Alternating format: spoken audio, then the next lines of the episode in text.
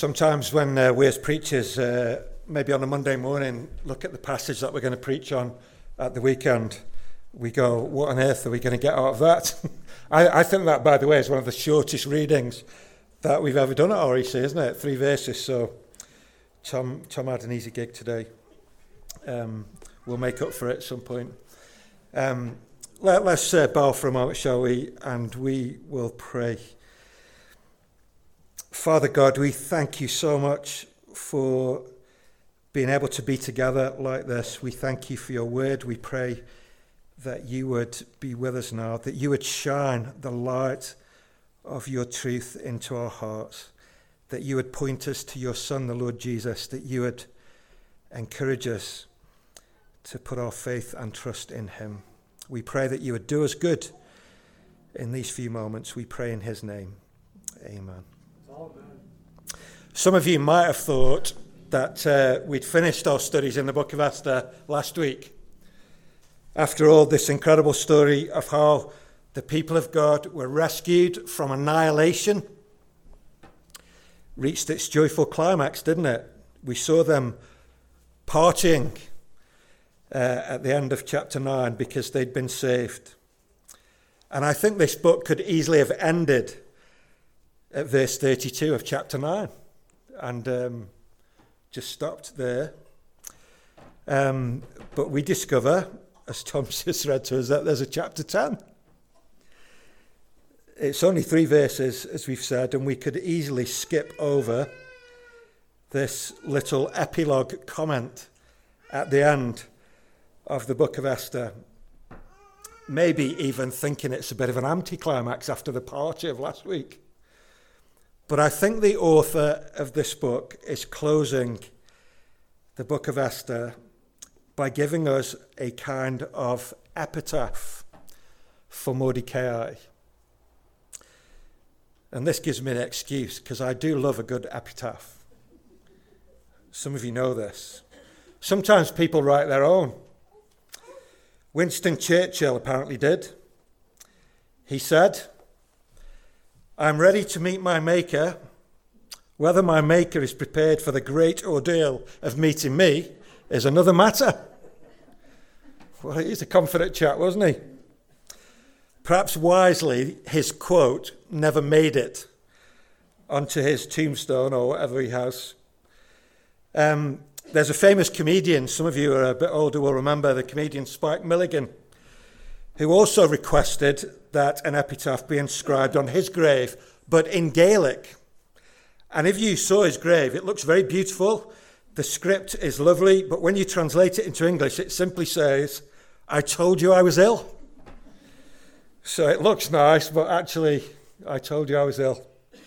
But I think my all time favourite, this is, uh, this is my excuse for giving you my all time favourite, was one widowed young lady who used her husband's tombstone to advertise her availability.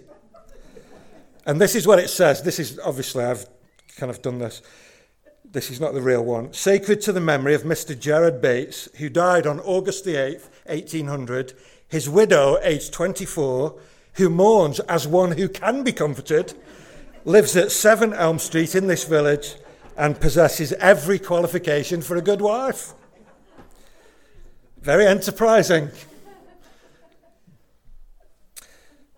The real reason, of course, that epitaphs can be very poignant is because every now and again in history, there are individuals who completely change the course of history, don't they?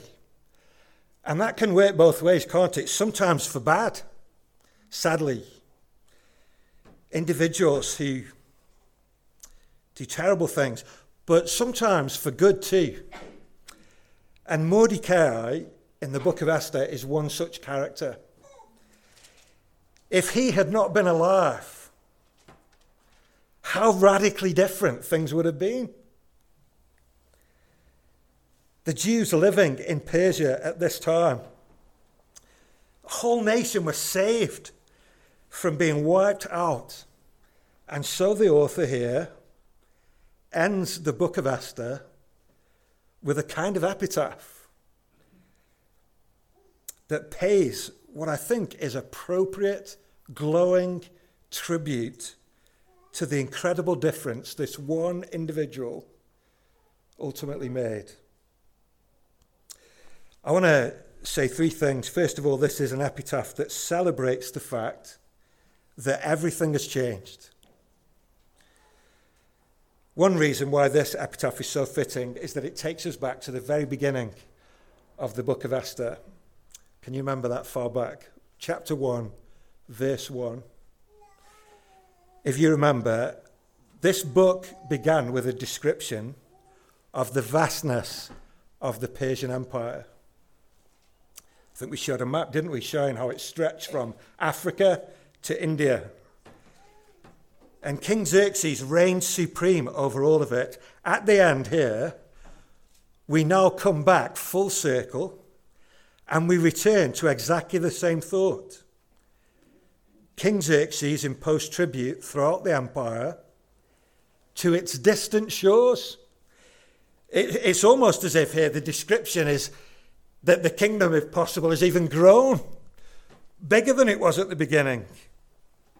So the book closes where it began this vast kingdom with the king reigning over it. In a sense, I suppose things are getting back to normal. But there's a significant difference here at the end. And it's this it's really obvious. The Jews are safer. They're safer at the end than they were at the beginning. In chapter 1, the magnificent wealth and splendor and power of the kingdom and of King Xerxes was the stage for what? His own fragile ego and his drunken, stupid mistakes. The palace at the start was a chaotic mess. But by the end, in this little epitaph, there's a different atmosphere in the royal court because now Mordecai has risen to be the king's number two. God's people were extremely vulnerable at the beginning, but now they have a champion. And so there's hope. There's a good man who happens also to be one of them, close to the king and who governs and rules with justice. I think this epitaph is celebrating the fact that everything has changed. But it's not just the new security of the Jews that's in view. It's also true that the king and his empire seem to be prospering too. That little comment at the beginning of verse 1 about the king imposing tribute throughout the whole empire is possibly hinting at this. Do you remember that in the story, Haman, and it's, you know, it's okay if you boo when we say the name Haman. That, that's what the Jews do when they celebrate Purim. Whenever the name Haman's mentioned, everyone boos. It's like a pantomime. Do you remember Haman had offered to bribe the king with a huge amount of money to annihilate all the Jews? Now the empire seems to be wealthier than it would have been if that decree to kill the Jews had actually been carried out. The kingdom is secure, the cash is rolling in.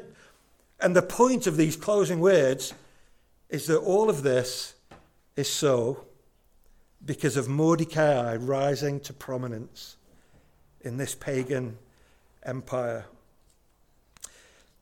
Actually, everything's changed for Mordecai too, hasn't it? When you stop and think about it. I, I don't think it's a stretch to say at the beginning Mordecai was really a nobody. Even the way he's introduced in chapter 2 and verse 5, it's like there was a certain Jew called Mordecai. He was just seemingly a random, insignificant guy. His devastated and broken family are refugees. They're in exile. He's not famous in any way. And he rises to become the prime minister to King Xerxes in this great empire. We, we can see something of his elevation being played out throughout the last few chapters in this book. If, if you've got your Bible open, if you flip back into chapter 8, and you'll see there in verse 2 that the king took off his signet ring, which he'd taken back from the finger of Haman, and gave it to Mordecai. We then could go down to verses 7 and 8, where the king gives authority to Mordecai to write a new decree that essentially saves the Jewish people. I love, though, verse 15. When Mordecai left the king's presence, he was wearing royal garments of blue and white, a large crown of gold, and a purple robe of fine linen. Can you see that things have changed for Mordecai? The royal affirmation and status. And then look at chapter 9 and verse 3. All the nobles of the provinces, the satraps, the governors, and the king's administrators helped the Jews. Why? Because fear of Mordecai had seized them. Mordecai was prominent in the palace, his reputation spread throughout the provinces, and he became more and more powerful. His reputation and prominence and authority grew. In this little epilogue, actually, at the end, I, I think it, it's almost as if the author describes again the vastness of the kingdom and the power of the king just to highlight how powerful Mordecai has become. This, the author is really saying, look again at this sprawling, vast empire. If Mordecai is the king's number two, he must be huge. You get that? In verse 2, there's actually a little rhetorical flourish all his acts of power and might, that is the king, together with a full account of the greatness of Mordecai, whom the king had promoted, are they not written in the book of the annals of the kings of Media and Persia? You know how great he is? Is not his greatness written down in the chronicles of the kings? And this little statement would make a Jew prick up their ears. Some of you will know this. In the Bible books of Kings and Chronicles, when a king died, the scripture would often say, as for the events of such and such a king and their life, are they not written in the annals of the king? It seems like this author, at this point in history, don't forget, Israel has no king. They've been conquered, they're in exile, there's no king. But it's almost as if the author is deliberately referring to Mordecai as their de facto pseudo king Mordecai is the man. Everything has changed because he has risen to such great heights. The question is, why has he risen? And we, we know this is something to do with God's sovereignty. We know that God is behind, even though God isn't mentioned, we've seen that as we've gone through the book. But this epitaph is clearly trying to answer that question of why and the reason Mordecai has succeeded and been honored and elevated is surely because he's a different kind of leader. For example, verse 3 surely is a deliberate contrast with Haman. Boo. Mordecai the Jew was second in rank to the king. Who else has been second in rank to the king? in this story? Haman. We know that this is exactly the seat that Haman had sat in. He had proved to be a disaster.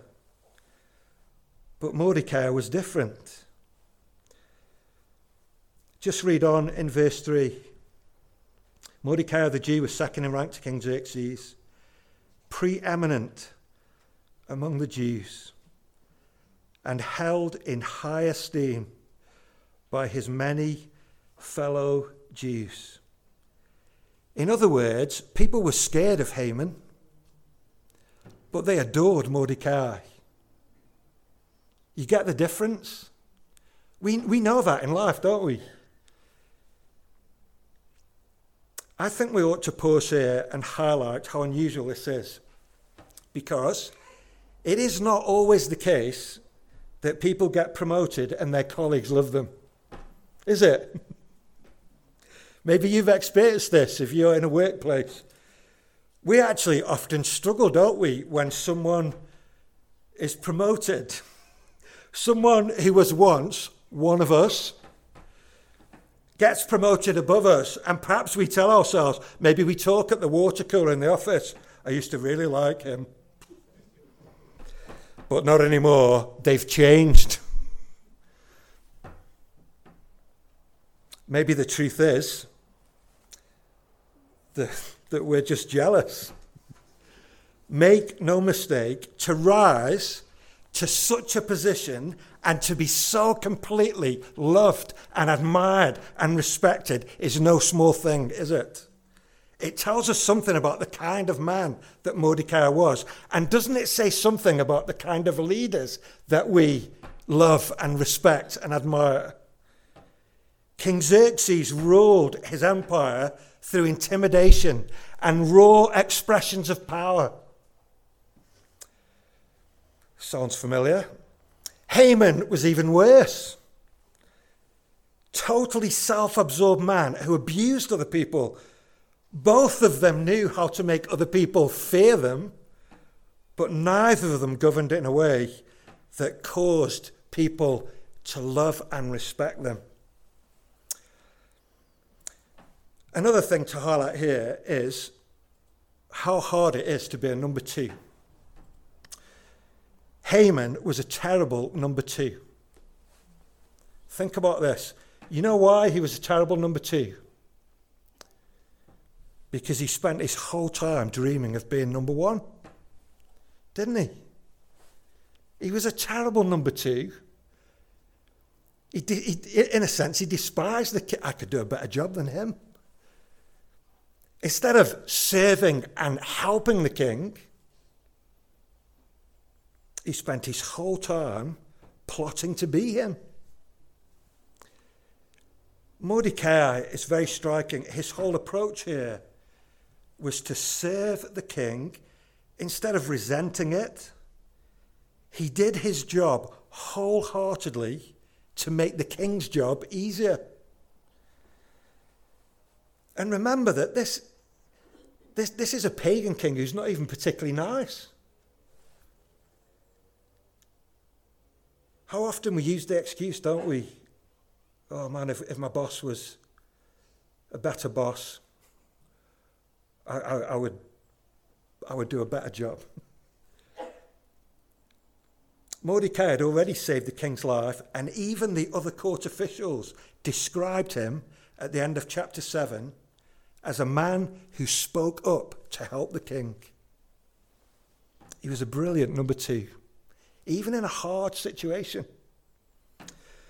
But I think Mordecai's loyalty is even more striking when we read the very last verse, the end of chapter 3.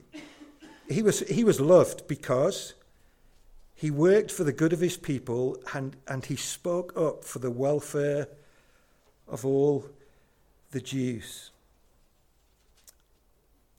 This tells us why he was loved by his fellow Jews so much. He worked for their good and he spoke up for their welfare. Mordecai didn't set out to be popular. That, that wasn't his motive.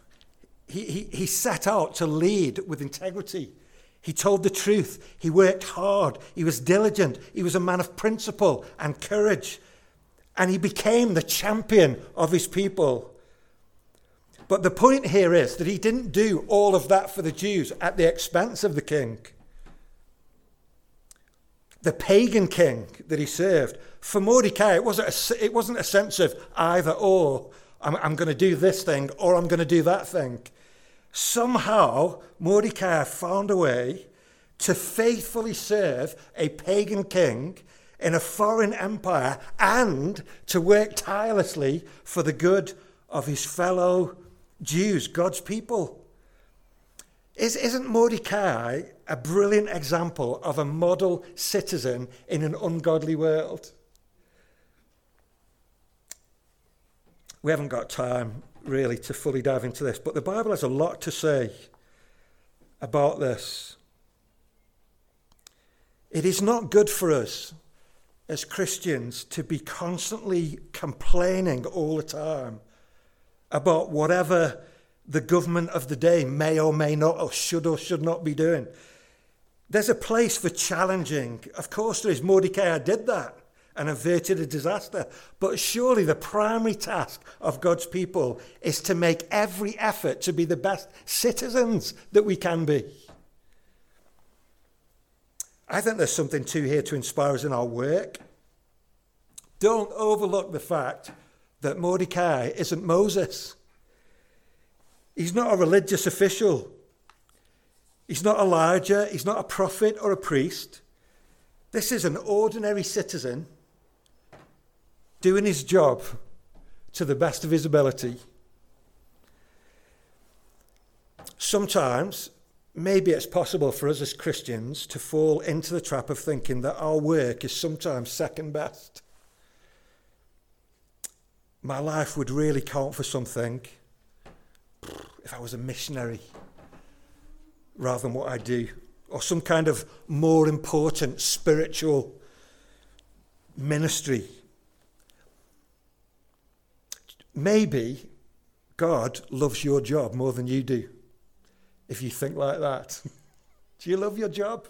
Maybe God loves your job more than you do, if you think like that. Don't underestimate your the, the good that you can do just by being you exactly where God has put you. Isn't Mordecai a great example of that? So, as the book of Esther ends, everything has changed. The king and his empire seem to prosper. Mordecai is honored because he leads so well. God's people are therefore safe, and they love Mordecai to bits because he has their best interests at heart. The end. We can all go home now.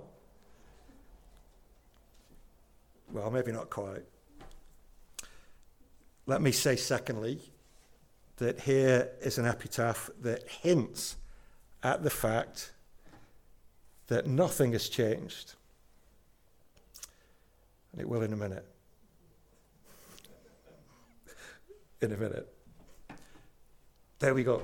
An, an epitaph that hints at the fact that nothing has changed. We've seen something of the celebration, haven't we? Right, rightly. We can almost taste the hope of better security for the Jews now that Mordecai is clothed in royal robes in the palace. But the king is still a king. Is he a good king? The jury's still out on that one.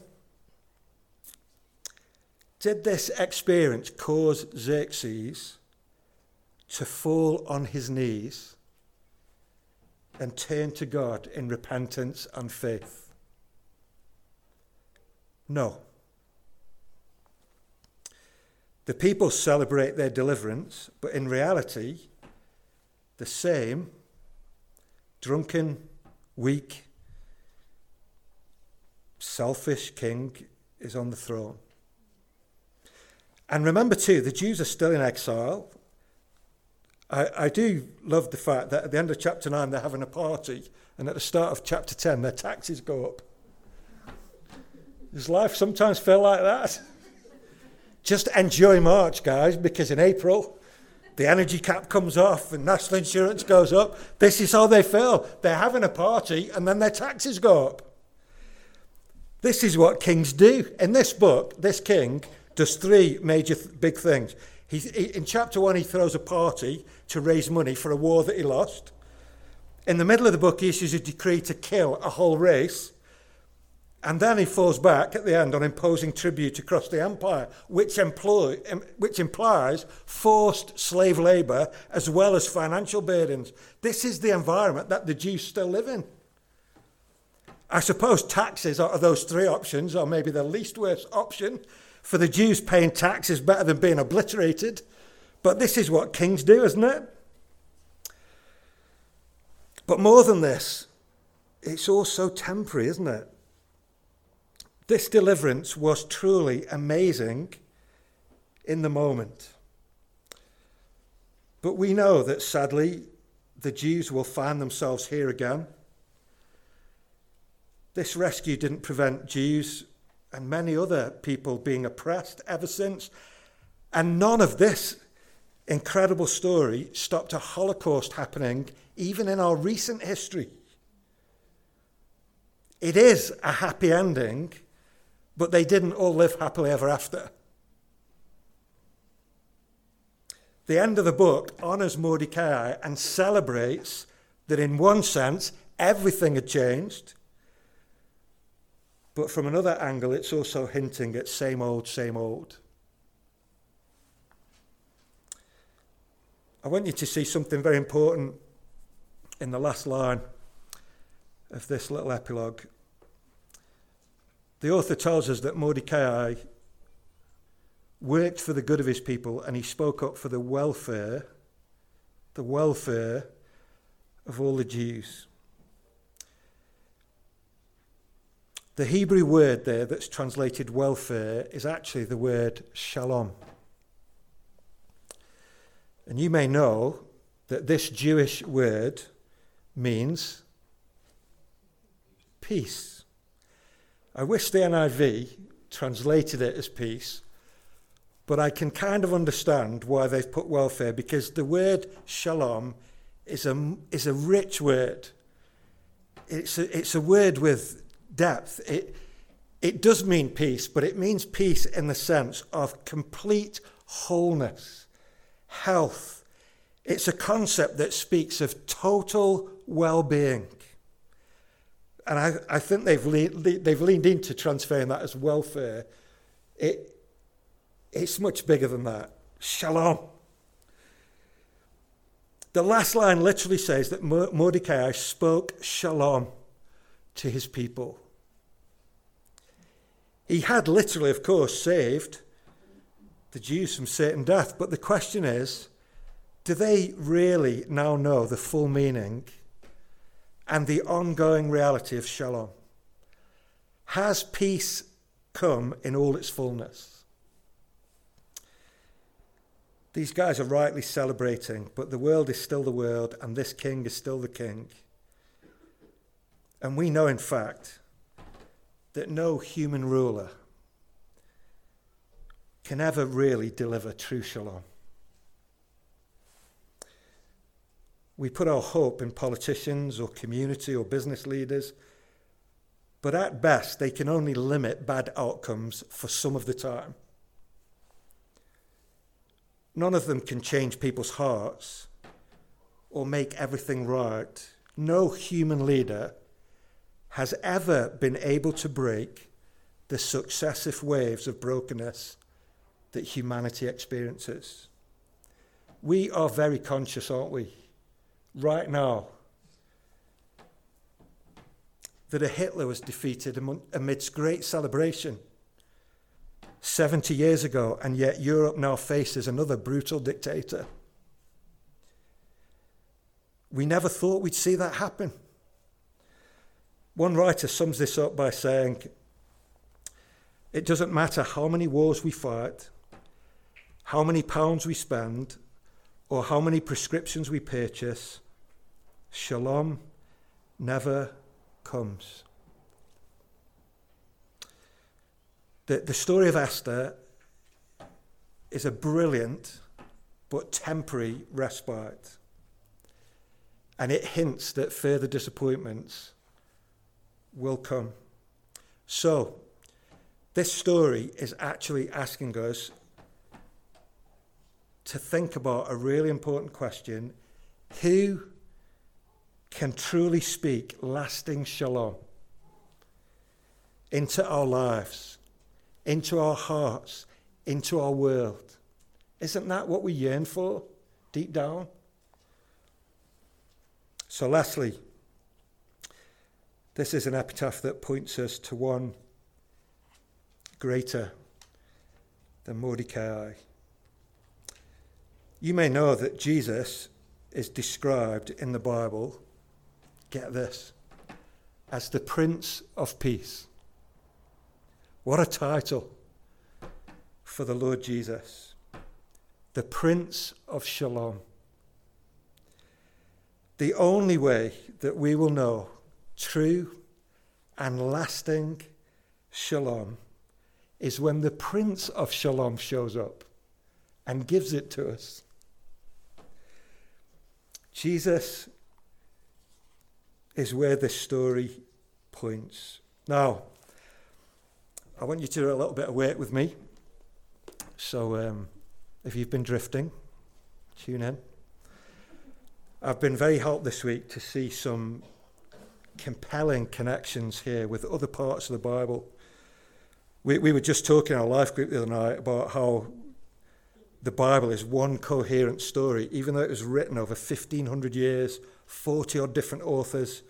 It's amazing how coherent and compelling it is. So let's close by doing a little Bible study, okay? First of all, let me just show you this. We, we've seen now already that Mordecai spoke shalom to his people or for his people, but there's another interesting verse in chapter 9, verse 20. We, we perhaps skipped over this last time, but um, we read there Mordecai recorded these events and he sent letters to all of the Jews throughout the provinces of King Xerxes, a massive area. And look what it says there at the end of verse 20 near and far. You get that? He spoke shalom and he sent letters near and far. In other words, the shalom, the shalom that Mordecai desired had a huge range. It was for all the Jews, all across the empire, whether they lived near or far. Now, for time's sake, you don't need to turn to it, but let me show you another verse from the prophet Isaiah. This is now not Mordecai speaking, but God speaking. This is amazing. Here's God speaking. Isaiah chapter 57 Peace, peace to, to those far and near, says the Lord, and I will heal them. But the wicked are like the tossing sea, which cannot rest, whose waves cast up mire and mud. There is no peace, says my God for the wicked. Isn't that incredible? Different author, different time. But the far and the near now isn't describing the vastness of the Persian Empire and the Jews within it. This is describing all of humanity across the whole world. The fact that Mordecai spoke shalom to the Jews in exile is a pale reflection of the fact that God speaks shalom to human beings across the whole world. But I want you to see something here. Isaiah's description here of the deliverance required goes much further and deeper than Haman's plot in the book of Esther. There is no peace for the wicked, says the Lord. Somehow our lack of peace is a moral issue. Our human hearts here are likened to a stormy sea you can picture that. Never at rest. And as the waves crash and the waters heave, all the dregs of mud and rubbish are dragged up and stirred up from the depths and are churning around the angry, raging waters. Does this not sound to you bang up to date?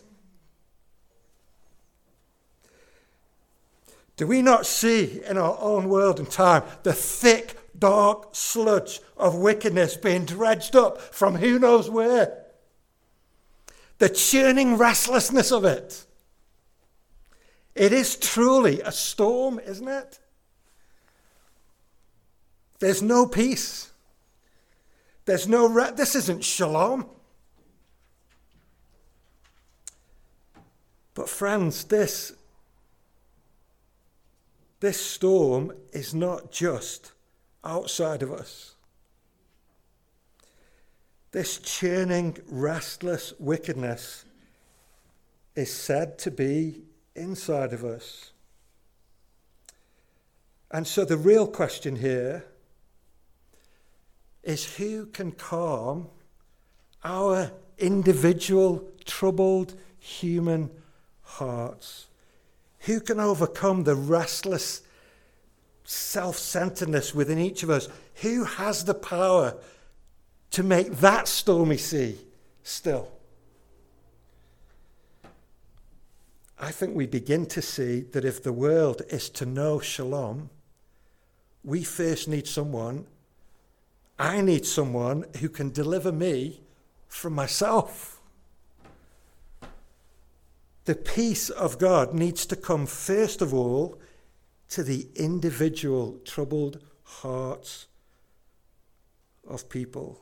Who can churn? Who, can calm the churning of our own hearts and get rid of the muddy rubbish that grips us? There is one greater than Mordecai. Praise God. Jesus, the Prince of Peace, can do it. He is doing it. He will do it. I said we were going to work you hard and do a little Bible study. Let me take you to one final place. I do apologize. It's like the yellow pages, isn't it? Let your fingers do the walking. Let me take you to one final place. Listen to Paul writing to Christian believers in the ancient city of Ephesus. I've, I've looked at this this week and wondered whether he'd been reading Esther that very day when he wrote this and linked it to Isaiah.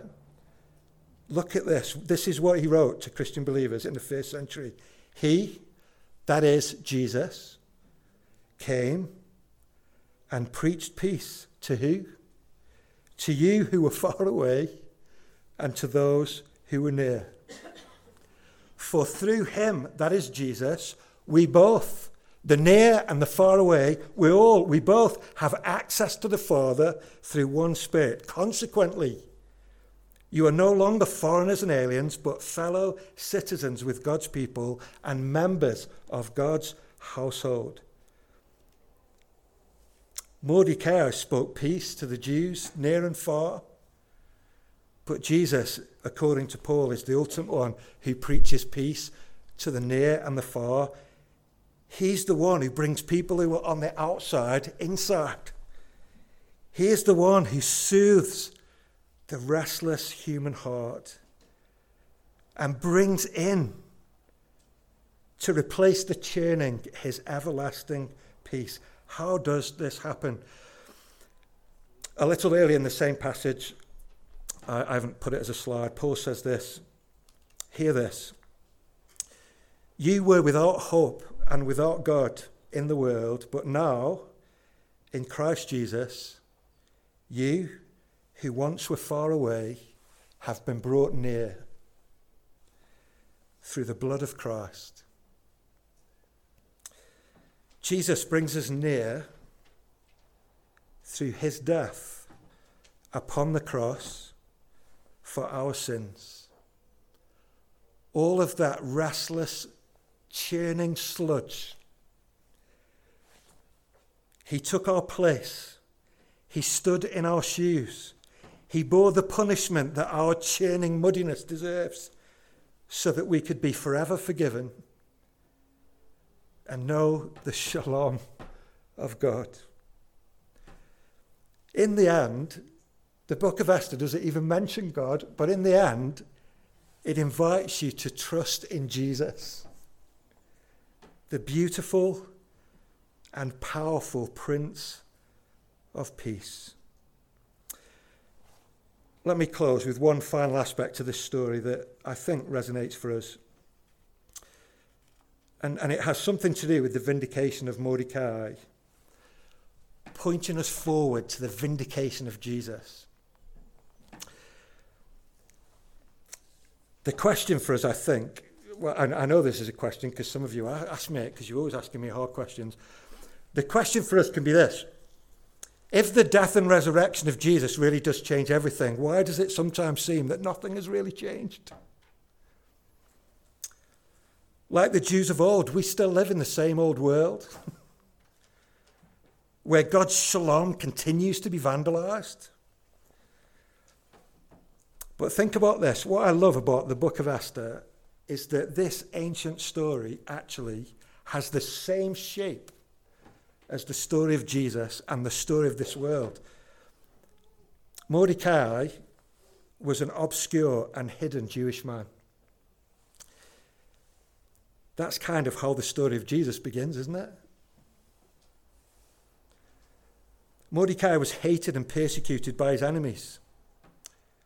Was that not true on steroids of Jesus? Then there was a great reversal. And Mordecai was suddenly vindicated and honored and elevated to rule alongside the king. Did this not also happen to Jesus? The court of human opinion judged Jesus and sentenced him to death. Our world crucified Jesus and got rid of him.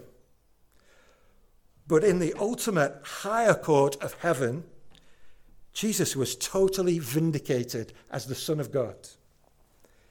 He not only rose again from the dead, but he also ascended back to heaven from where he'd come, and his Father exalted him to his right hand, from where Jesus reigns over all things to save and defend and to bless his believing people. Do you know, I don't choose the songs, but I was very thrilled with the first one today. Crown him with many crowns, the Lamb upon his throne. It goes on to say, Awake, my soul, and sing of him who died for thee, and hail him as your matchless king for all eternity. This epitaph, therefore, points us to one greater than Mordecai who reigns alongside God in glory right now. Mordecai was temporarily the man of the moment, but Jesus is the king of all the ages. Mordecai spoke peace and saved one group of people from a temporary death in one particular time. But Jesus came into the world to speak peace and to save people of every nationality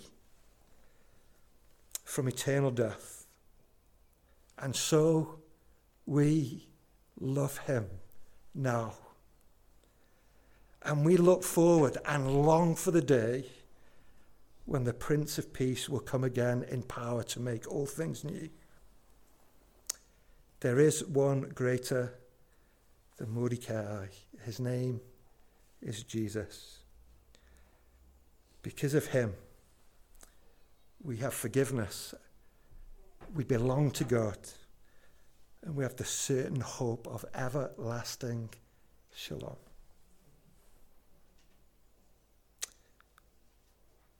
The book of Esther invites us to put our trust in Jesus. If you haven't done that, this is an open door. Come and trust in Him. Let's bow, shall we? And we'll pray before we sing.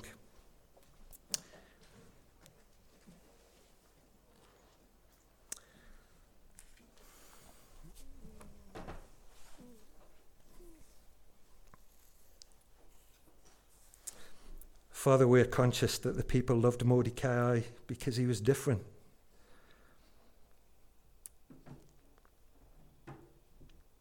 He governed wisely with justice and care.